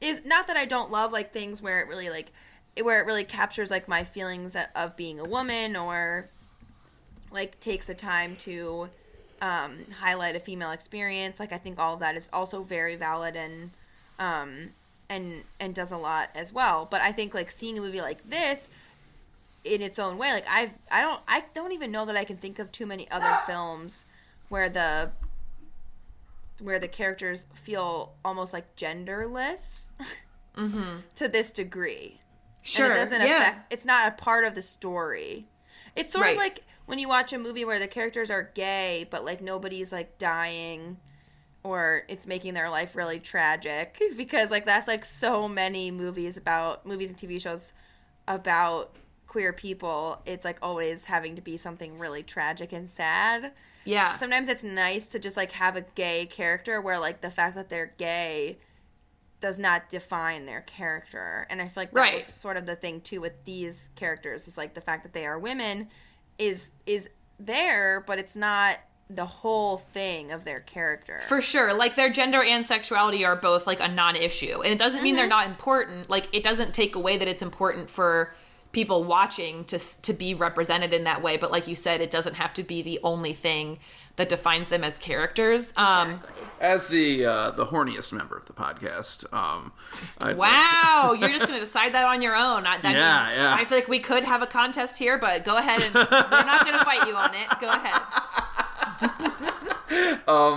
I agree with you that that that extended cut, which I actually didn't realize since I hadn't seen the movie in so long, was the extended cut until they got to the uh, the dance, the Bee Gees dance sequence, Yeah. which I, I knew they cut because it's originally in the uh, the end credits. Um, Right. So I uh, yeah, that extended cut with her her having a relationship, it like doesn't add anything. Like I get they wanted to show that like you know, it's just another person being shitty to her and her not saying anything.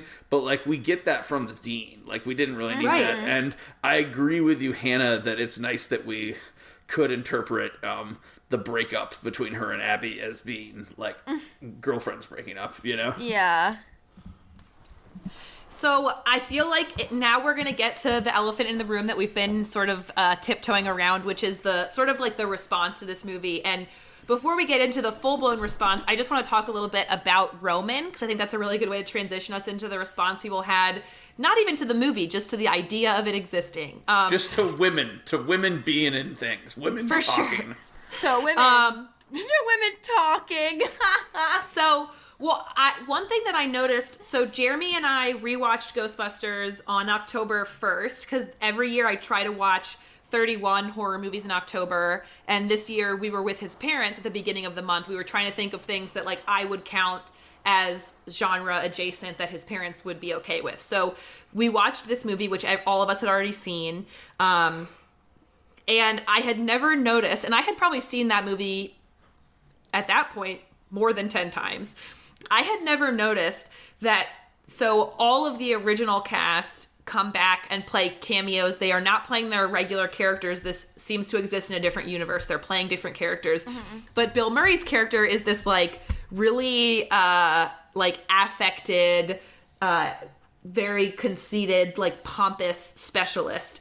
And the way that he is set up, like he is a gatekeeper. He his role in this movie is to legitimize them as actual Ghostbusters, which mm-hmm. is hilarious. Like the fact that the one of the maybe the actor that people uh, associate the most with this franchise comes back to play a character that is just like incredibly performative in his privilege of getting to decide who is a real ghostbuster like who is really doing this for real um and i think that is hysterical and um, and of um, course we all know the only real ghostbusters are the real Ghostbusters, the animated version. Of, right, exactly. Um, and so then we have Roman, whose point that was a plot point and a and a character arc that had been written before the terrible responses that they got. Um, but we talked a little bit about the fact that you know, like he he feels he has this sort of um, very uh, like central thing that feels like Entitled. to me it it feels very incel. Yeah, where he's like he thinks that he is unique in how valuable he is to society and unique in how much he is suffering and un- how unfair the world is to him. Like the number of times where he makes comments where it's like, "Yeah, well, you've never had to like have people not listen to you," and they're like, "Uh, actually, women." So yes. Um and I love, you know, Kate McKinnon makes a line at one point where she's like, you hate to see the smart ones go bad. And they make a point of sh- saying that, like, the the tools and the technology that he's using is not that different from theirs. He has read mm-hmm. Abby and Erin's book. Like, he, they clearly started at the same point and something in him made him go the way it, that he went and something about them made them go the other way um, and unfortunately you know Roman was not just a character uh, in the movie; he was also just the response to the movie in general. So, uh, I wanted to talk a little bit about the fact that, as I think everyone knows, uh, this movie broke a record for the m- most number of dislikes on any th- video that ever got on YouTube. The trailer for this broke a record. Um, everyone hated it and was incredibly mean to it. Um, and just from the trailer, not even just from the trailer. The also, um, a ton of there was a ton of criticism after this movie to the way that men were portrayed. A lot of people, a lot of men were angry that the only men in the movie are like stupid or ineffectual.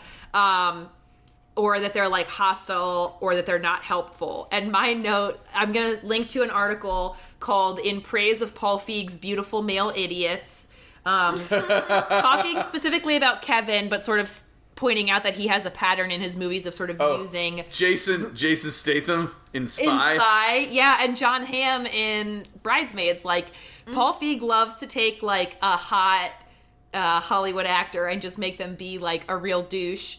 Um, but in my notes, when it's like all these men complaining that the only men in the movie are like useless or hostile. I literally wrote in all caps, I wonder what that could feel like.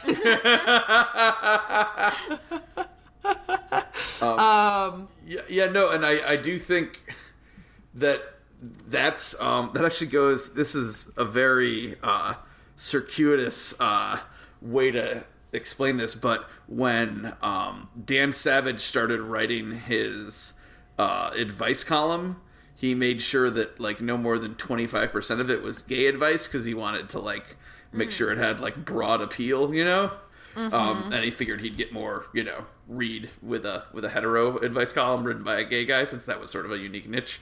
Um, and uh, he kept getting letters from people being like why is your column all about gay sex? Gay sex everywhere. Gay sex. And he's like it's literally no more. If there's four answers in there it's only one of them. Right, right.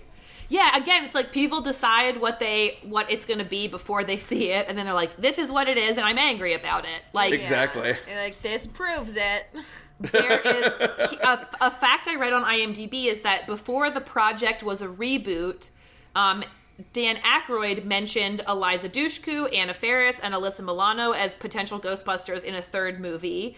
Um, they let's see they they also talked about Jennifer Lawrence and Rebel Wilson. So like Dan Aykroyd was on board for like women being part of a Ghostbusters franchise. I read an article that also said that Harold Ramis was very open to the idea of women being Ghostbusters. So again, it's like the idea that the people who Well, they were all made the media you love like like this idea and you're and still like yeah it. I but mean, not Dan for me Aykroyd is in it. yeah all, all the original was in cast are it. in it mm-hmm. Yeah. Yeah, Harold well- Ramis is a statue. yeah, which honestly was kind of nice, but um but yeah, I also think like with uh and I guess we'll talk about this some too with um Sophie and I had this sadistic appreciation for when the new Ghostbusters movie just that just came out um would get really bad reviews. um Sophie and I would get really excited and at first we were sending them back and forth and then our dad w- posted one and sent them to both of us and I would, we were like oh welcome to the conversation. So then Yeah. we started sharing them with our whole family but in that too i had read an article just about the framing uh sophie and is this one that you included in your research for this for our podcast? Uh, you have to tell me more about what you're going to say because i'm not oh sure. well it talked about the framing of the success versus failure of this movie where like no that's a great article though That's a really mm-hmm. good article. I'll have to find it where it talks about how they actually both, or the original, or this Ghostbusters movie that we're talking about. I'll have to refine the article so we can link it, but it made either about the same or or a comparable amount or it, it was either a comparable amount of money or a little bit more in the opening weekend than the new Ghostbusters.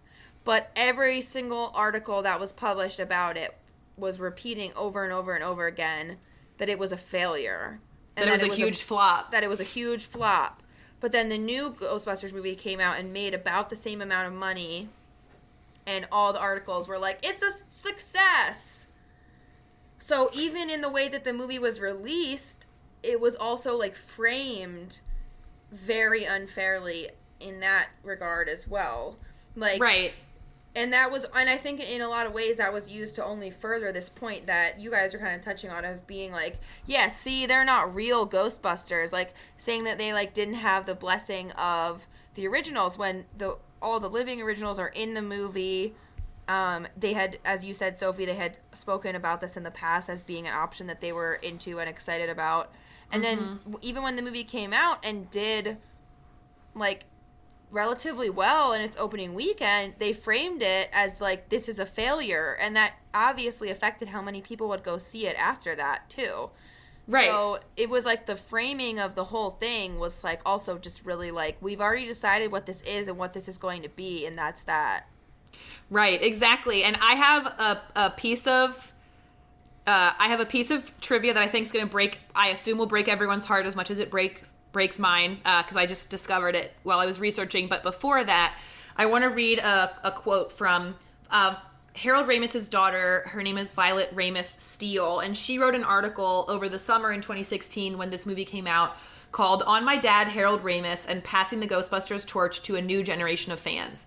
Um, it's a really beautiful piece. We'll link to it in the show notes.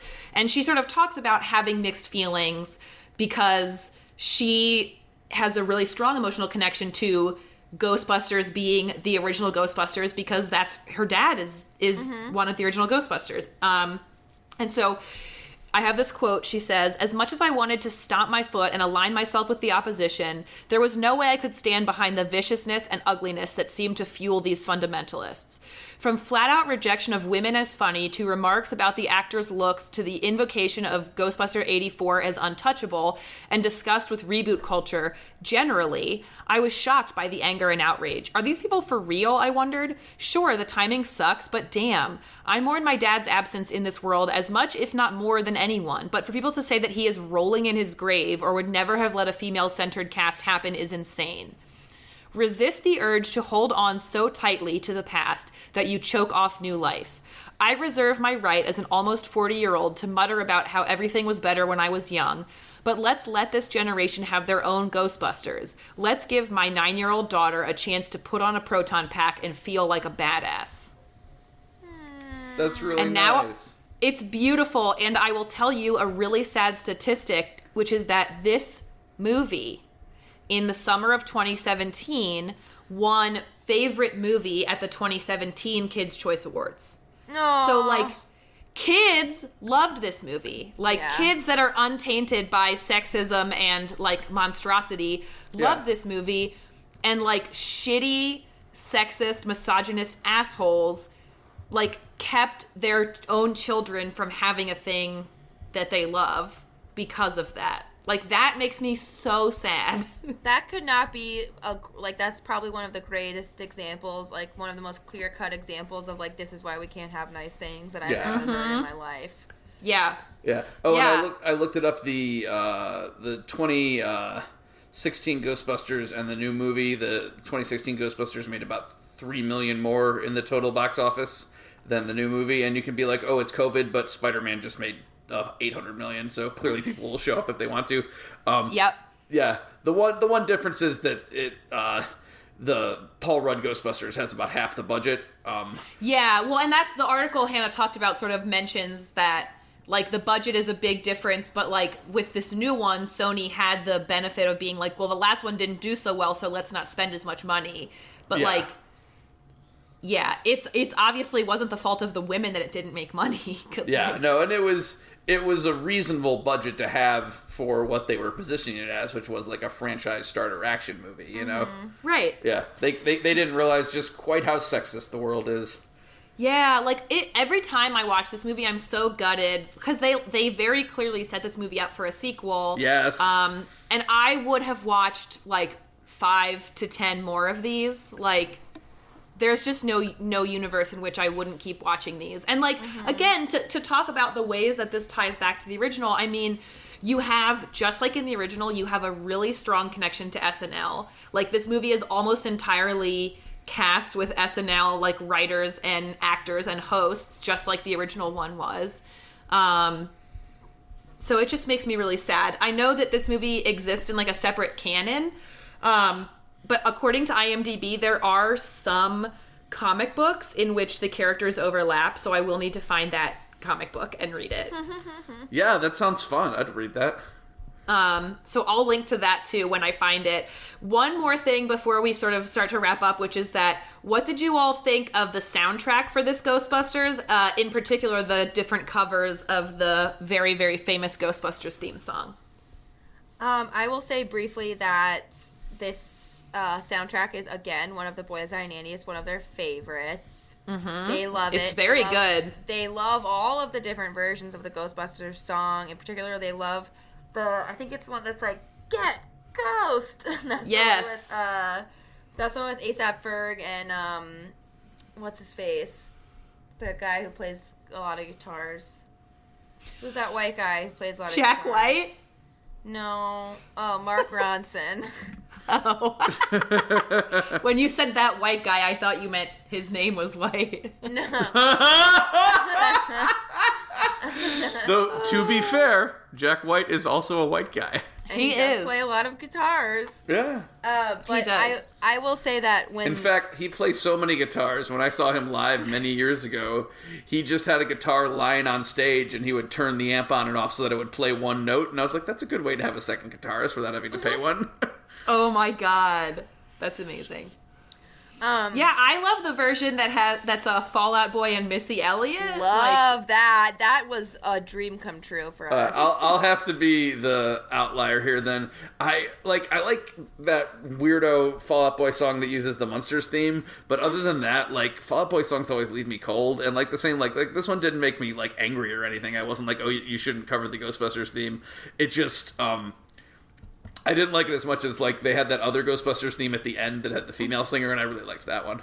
Yeah, that one's really good too. Yeah, there's three different covers uh, in the movie, and another one. There's two in the credits, I think, uh, or maybe the other one's on the soundtrack. I don't remember. Um, okay, so and then I, was- I was also gonna say that the soundtrack to this movie introduced um, the older boy in The Boys I Nannied to DMX, and he really, really Yes. loved. yes, yeah, he does. really, Yes. really loved that. So I, I love that too. Yes, I'm. I'm so happy about that. Um, But yeah, they, and like really, again, with saying that kids really like this, they really, really liked the soundtrack. Like they loved it all. They even liked like the like DeBarge song. Oh, so good. Sorry to debarge in. Um, oh, and they could have used more DMX in the sequel if they had the dogs again, since all he does is rap about his dogs. oh, it would have been so good, and we could have gotten. Uh, we could have gotten Zuul. Like it, just everything about it would have been great. Um, just a real quick aside, I think all of us know, but just a reminder in case anybody wasn't aware that when Jason Reitman announced that he was going to do the new one after saying for his entire life that he would never touch, touch Ghostbusters, he said that he was going to hand the movie back to the fans. To which I say, "Fuck you." um, yeah. Also, let's bear in mind that Jason Reitman has made what, like one good movie, maybe? I mean, the dude made Labor Day, and they still let him make movies because Ivan Reitman's his dad. I know, Yeah. just like what a what a tool. Um, and Again, it, that we Sophie and I sent each other so many back and forth. so many. And one of them was literally like uh, saying that the new Ghostbusters was an ode to nepotism. uh, one of my favorite tweets, one of my favorite tweets I saw when the new Ghostbusters came out was somebody had found the tweet where Ivan Reitman like was quoted saying that he would never touch Ghostbusters because that was his dad's thing, and then the person like quote tweeted it and was like, "The lengths at, that straight white men will go to avoid just going to therapy." Really made me laugh. Well, do you remember also Jason Reitman said um, that he was he was such a douche about it. Like he goes he goes, yeah, you know, like I was a little kid on set of that movie, so I was the original Ghostbusters fan before any of you all. And it's like, dude, get over yourself. Like Yeah. we get it, off. we get it. Your dad's famous. Yeah, we get it. And Your you dad thought- made your dad made Evolution. If whoa, I did not know that. That's hilarious. Um, another movie that scared me as a child. So anyway, Get out of me as a child. Oh my god. I used to have to lay in bed at night and literally like calm myself down by thinking about what I would do if there was a bug underneath my skin because of that movie. um, well, and in case you were worried that like the the shittiness like ended at Jason Reitman, you'd be wrong because a piece of news came out a couple weeks ago that Sony announced that they were releasing in February a box set called the Ghostbusters Ultimately Ultimate Collection. And uh, guess what, guys? It doesn't include the 2016 Ghostbusters. I'm shocked. Paul Feig went at them on Twitter, so they were like, "Oh, whoops! Like that was our mistake. We'll make it available for digital download, but we already made the box cop that like we already made the physical version, so we can't add it there." Jesus Christ. Yeah. Sorry, So just like forgot. erase it from history. Too, is that like Sony really didn't do anything to support the movie when it came No. out? Like no. they didn't do anything. Like once they like they just as much as everybody else is to blame for like deciding what it was going to be before it came out and then just Yeah, going they gave up way. on it before they released it. Absolutely, a hundred thousand percent. They Yeah. did. And I know that was something that Amy Pascal, um, I mean, she didn't like go out and say it, but if you read between the lines, she was the producer of this, and she was the head of Sony at the time, and they made her step down because this didn't do well. And I remember her, you know, kind of being like, "Well, you know, we made a good movie, you know, like what else do you want, you know?" Mm-hmm. Right. Right. So, I'm going to tell you guys a little bit about this. To add? Mom just walked in. Mom, come and say something into the mic. Come speak into the microphone. Right here. Say something about how I'm your favorite daughter. Oh my god. Trying to get me in trouble. but she can't can she can't hear us, can she? No. Tell her she's doing That's great. a great point. Mom, Sophie just said that was terrible. Oh my god. What? No. Oh my god, Sophie, stop. I'm not gonna. Sophie, no. Hannah, no. let your mother go sit down so that we No, can I'm finish the not gonna- podcast.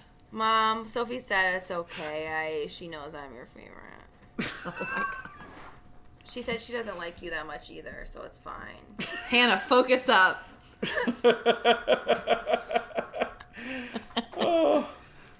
Oh, our poor mom. Okay. Sophie, this woman gave us life. Stop talking about her like that. Oh my God, Hannah. okay, so I want to tell you guys about this really awesome article. I'm going to link to it in the show notes. It's called "The Spiritualist Origins of the Ghostbusters." Um, are either of you are? I'm assuming that e- both of you are somewhat familiar with spiritualism, but I I suppose that might be not true. Like early early 1900s Yes. uh, religion, particularly popular with women. Yes. Yes, I'm familiar with it from listening to like true crime podcasts where they talked about like the girls who faked the seances and stuff. the Fox sisters. Um, Hannah, I definitely thought you were going to say yes. I'm familiar with it from listening to Thor explain it. from just now Um, when he explained it beautifully. yeah. So the thing about so as Thor pointed out, like spiritualism was a very female centric movement, um, and it celebrated the aspects of femininity that culture at the time had really pathologized, like nervousness and erratic behavior and sort of uncontrolled outbursts, and women having sexuality. All of these things outside of spiritualism had sort of been categorized as symptoms of hysteria that needed to be treated. You know, these women were sick, whereas spiritualism sort of said like this means that they this is what makes them able to commune with spirits and gives them this extra sort of sensory ability that is really valuable to us.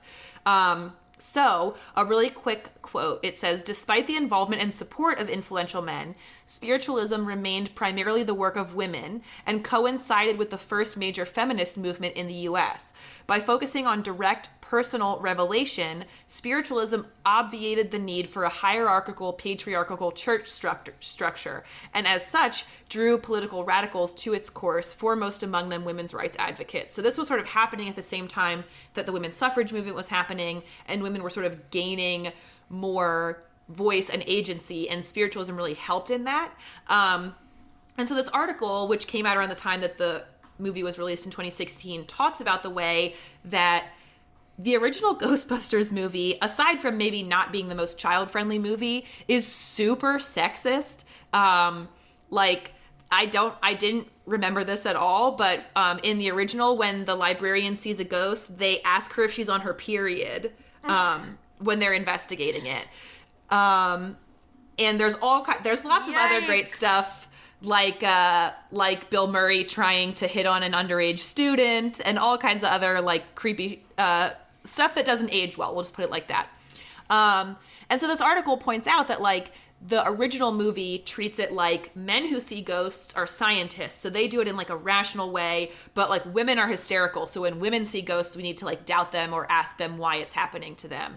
Um and so they talk about the way that, unlike the original Ghostbusters, which is like these guys trying to make a living, this Ghostbusters movie is really about these women trying to prove themselves and mm-hmm. like make people take them seriously. And so I will let us close on this, which is a quote from the article where she said, For fanboys, the real problem with the new Ghostbusters is precisely that the film shows women spending time together, pursuing their passions and interests with little regard for what men have to say. yeah. which is really what makes the movie so perfect. yeah. Which is what makes this a horror movie. fitting, fitting for this podcast. For a certain for a certain segment of the population, that's definitely true. Oh my god, that's so funny. Um, I, I do want to say this is related to nothing, but I forgot to bring it up when we were talking about Kate McKinnon. No, perfect. I Um, was just about to ask if we missed anything, so go.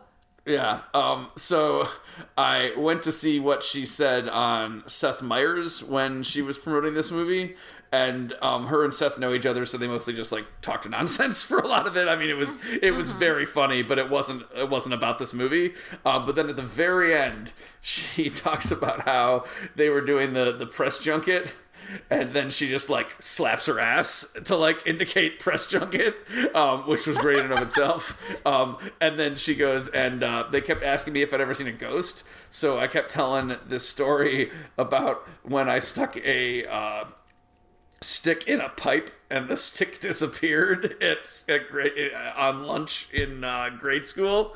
And she said she didn't say who it was, but she said one of the other actresses was in the room one time after she'd been telling the story all day, and she went up to her afterwards. She was like, "You gotta stop telling that story. That's so stupid. It was probably a rat or a squirrel." but I love that. yeah, but uh, uh, Kate McKinnon had been saying how the whole time she'd been saying it like really serious and like thinking she was like giving these you know reporters chills, and then like whoever it was, like Melissa McCarthy, was like, "That's really stupid." That's adorable. Um, yeah, I mean, there's so much we can talk about with this movie. Um, if we missed anything, I want you all to touch on it. I also would love. I didn't ask you guys this ahead of time, so I know I'm kind of putting you on the spot, but um, Like, if my like just woke up from a nap and they're coming in hot, so just Okay. Well, if there's like a sleeper gag in this movie that you really like, you know, there's some that like are great and they get quoted a lot, but like if there's a if there's a joke in this movie that like really tickles you that you think people underappreciate, I would love to hear it. Um, I can't remember if it's which is it. I really, really love with um um oh also I realized we didn't talk about Michael Kenneth Williams at all in this movie. Oh God, he and he and Matt Walsh are really good. Are really but yeah. good. Um, Yeah. Suffice but to say, they're stupendous. We also didn't talk about Cecily Strong or Andy Garcia. Like True. people are Yeah. people in this movie are very Oh, so many that was- cameos. That was I something just- I liked um, much better this time. Was I felt like Cecily Strong was kind of overacting, and then in rewatching it this time, I was like, oh, she's supposed to be PR. She's supposed to be like way too worried about yeah. this. Yeah, way too much. Yeah. yeah. Um, whichever is the I can't remember if it's he covers his eyes or his ears. Oh, it's his eyes. His eyes. When something's too loud and he covers his eyes. Is that what Yeah. it is? I just Yes. think that's so funny. It is. It's really it's so good. stupid, but it's so funny. Yeah. And this is Chris Hemsworth for anyone that doesn't remember. yeah. Or doesn't No, know. it's love it's that such a good gag. So much. Um, He's like, ah. I have I had to look it up, but I have um my my favorite like sleeper gag because Yes. like it happens so fast. It's the scene where they're talking about the uh, the town of uh, uh, in Montana that went missing, and uh, Yes. and then like the, you know the the skin on the inside of their body is like pretty a pretty big gag, and then. Uh, and then she just says, uh, uh, McCar- Miss McCarthy says, but they're okay, right? And then the mayor goes, sure. And then Holtzman just real, real in a real Holtzman manner that I won't be able to intimidate, just goes, I think they're dead. I thought you were going to say the part where he goes, a whole town in Montana disappears, and Holtzman goes, do they? oh, I forgot about that. That's good too. and my favorite, which my fiance and I quote to each other on a weekly basis, is Kristen Wiig has figured out what's that this huge big cataclysmic event is going to happen and she's trying so hard to warn the mayor. Because there's a subplot in this movie where like the mayor and his staff are totally aware that ghosty stuff is real and that the ghostbusters are helping. But they are like if people find out there will be mass hysteria so we have to keep pretending that you guys are complete frauds and like throwing you under the bus but thank you for your help. And so Kristen Wiig runs into this fancy restaurant. She's like in her pajamas. She keeps trying to open all the big, like, huge bay windows, and Cecily Strong's like, she thinks they're doors. She thinks they're all doors. But the joke that kills me is Kristen Wiig is like, you have to do something like, don't be like the mayor from Jaws. And Andy Garcia, as the mayor, gets so angry and he goes, never compare me to the mayor from Jaws. Yes. Never. Yes. Jeremy and I quote that all the time. All the time. It's so funny to me. anyway, That's this movie is exactly what. Sophie would love. That was a Sophie joke that hits her right to the core. Yeah. Never compare. It's also funny that he doesn't say the mayor from Jaws. He says never compare me to the Jaws mayor, which is such a weird way to say it. Yes. Even better. It's very It's precise great. writing. It is. Well, folks, we've gone real long, so let's go ahead and uh, rate this movie. Uh, we do a highly scientific, very, very specialized scale of 1 to 10 Bloody Marys. And I will say that I'm currently doing a dry January, so I would sure love to drink even just one Bloody Mary. Um, but alas, I can have none. Uh, so, Thor, as a guest, we'll let you go first. Uh, out of five, I think I said 10, but it's out of five. out of five Bloody Marys. How many Bloody Don't let that sway you, but Sophie's basically saying you could do out of 10 for this film if you want. Yeah, I was about to Have- say. I think 10, I'm, out, 10 out of 5. Um, Yeah, I think how I'm. many I Bloody think Marys? you stole my joke, but I think I'm going to do ten out of five. Yes, Ah, I love it.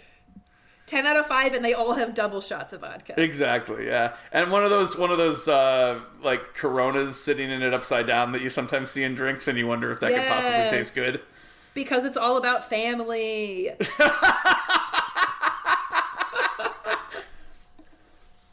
Sorry, Jeremy and I are going to start introducing one of our couple friends to the Fast and Furious franchise tomorrow morning, so I've got it on the brain.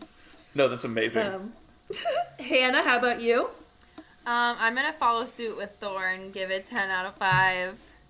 But I'm gonna go for Bloody Marias because I can't drink Bloody Marys anymore because tomatoes hurt my tummy.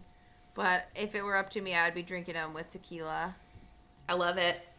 Um, and I will also be giving it 10 out of 5 because there's no way in hell I'm giving it less. Um, this movie, this movie is the absolute best. This movie is 10 Bloody Marys out of 5 at your best Bloody Mary bar. Like these are 10 of the best Bloody Marys you've had and they're Like the kind twice as many as you should get. on a skewer. Yes. yes. They all come with a slider and a mini grilled cheese. Like they all live come your with best a life. Wonton. Yeah, I would give this movie 10 out of 5 buckets of wonton soup that are just wontons. I'm just asking for a reasonable ratio. um anyway, we usually end I really in feel later like that news. is such a wait. What what Thor just said is such a great note to end on too with this movie of like people being people being so mad about all Oh, of the yeah. things and feminism and women trying to do anything. Just Melissa Yeah. McCarthy being like, I'm really just asking for a reasonable ratio. yeah, just let me live. Um, Fair. so we usually end with in ladier news, and this week uh, Thor has some hot, hot in ladier news to share, and Hannah has not heard this yet, so we're going to get to hear her reaction live on air. That is exciting. So you better be quick because my cat is like really coming in hot right now. that's okay. Uh, it, w- this will be very fast. Okay, so Hannah, you know what's on quarters? what? Do you know what is printed on quarters?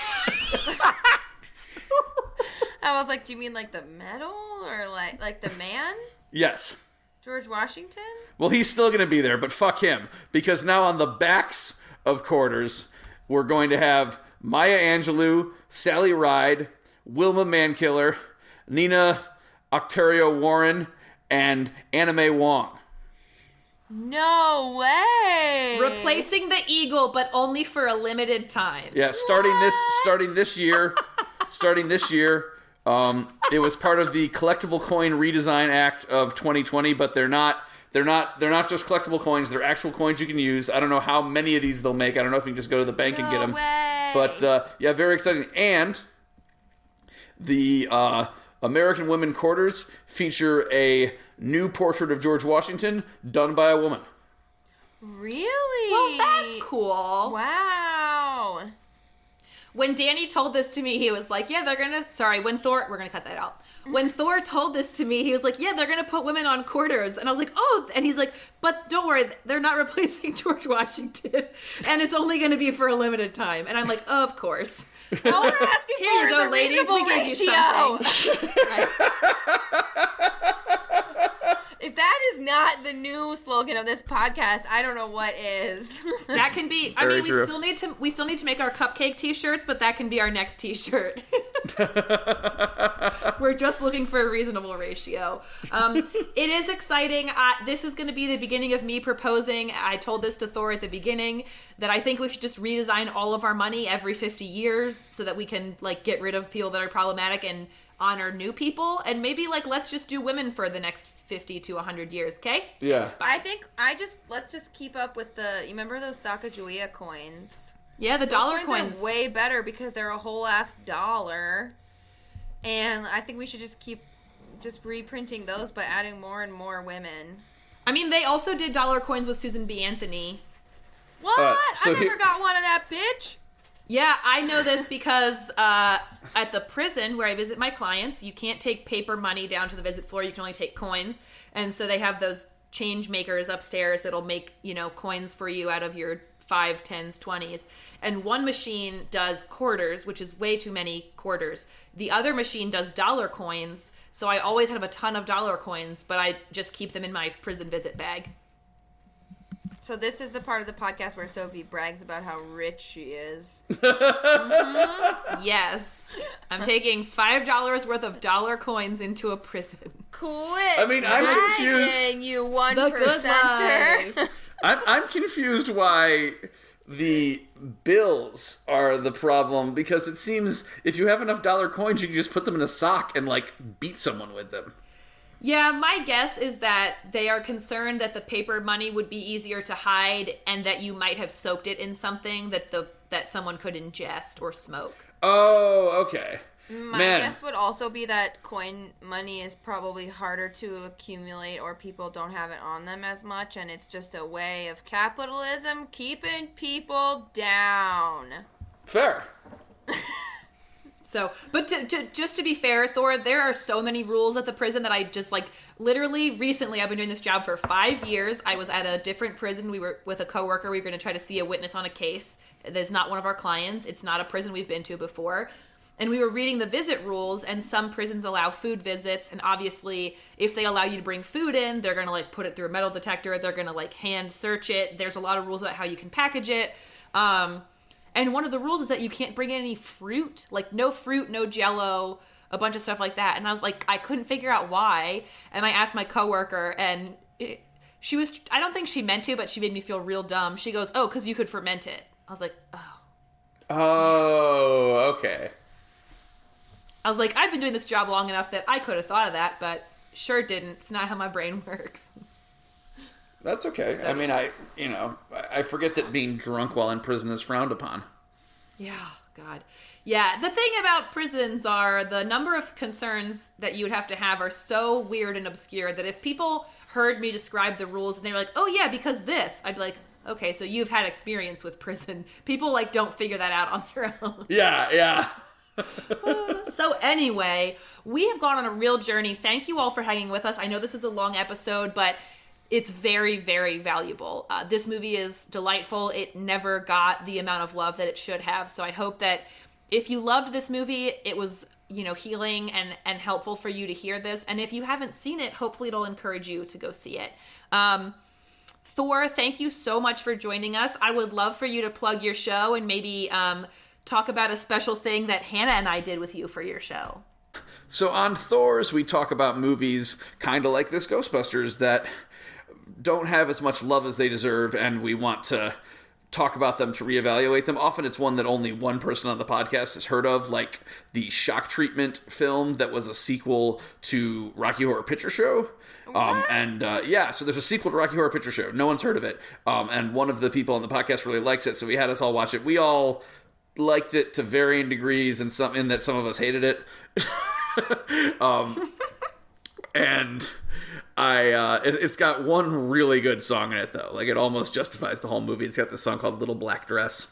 Um, so this was not a plug for the movie Shock Treatment. This is a plug for Thor's Hour of Thunder. Um, Some you you also cover such wonderful movies as Wes Craven's Cursed, uh, so so much so much so that you covered it twice. Yes! on both. yes. Oh my God. Yes. Definitely listen to those. Sophie's great on those. Um, so, uh, in, Into the Grizzly Maze is another uh, underappreciated film. oh boy, I think it's appreciated exactly as much as it should be. Well, like I said, we don't always follow our own rules. but um, what's coming up that Sophie was alluding to is we did a recording of the original script for Labyrinth. and this is currently being edited by our editor McFly, who is very generously going through all of our nonsense and making it into Labyrinth. Um, but it should come out in about a month. So just, you know, subscribe to Thor's Hour of Thunder now, and then in February, you'll get a nice little surprise when you'll be like, oh, cool. It says Sophie's in this one. I'll actually listen to it. You And excuse me, it's not just it. it's a great pod. Thank you. And excuse me, it's not just Sophie, it's also Hannah. I completely forgot because I'm. Don't you mean uh I don't remember what name you called me by accident. Heather. Heather. Heather. I will never live that down. I'm At surprised least it it's just now wasn't coming up. Thor was confusing you with Heather Langenkamp, which is honestly a huge compliment. That's true. I've been called Shannon and Rachel an awful lot in my life. Rachel. That's weird. Rachel I've gotten the most. I why how do you get any of these more than once? I don't understand. Um, I've gotten honestly, I've gotten Rachel like a lot from a lot of different people. It's very strange. Have you considered changing your name? There was one uh, one guy in college where like every time he would see me without glasses, he would call me Hannah, but when he would see me with my glasses on, he would call me Rachel every time. and I'd be like, I would love to know what's going on fuck?" in his head. Yeah. And then I saw the new version of Guess Who that exists now, which has a lot more of an inclusive, uh, like little people in it, and um, one of them is a is a brunette woman with glasses, and you guessed it, her name is Rachel. That's where your name came from. Oh my god. Well, I think that about does it for us this week. Thor, thank you again for joining us. Thank you, everybody, for listening. Hannah, do you have anything you want to tell the people before they uh, skedaddle on out of here? um, I think I would say listen to Thor's podcast. Aw. Um, be healthy and safe and careful out there. Um, all we're asking for is a reasonable ratio. and You said that with uh, such confidence. uh, and of course, always pee after sex.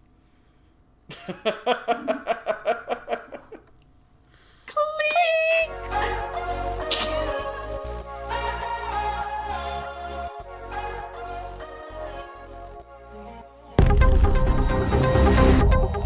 Scream Pod Squad.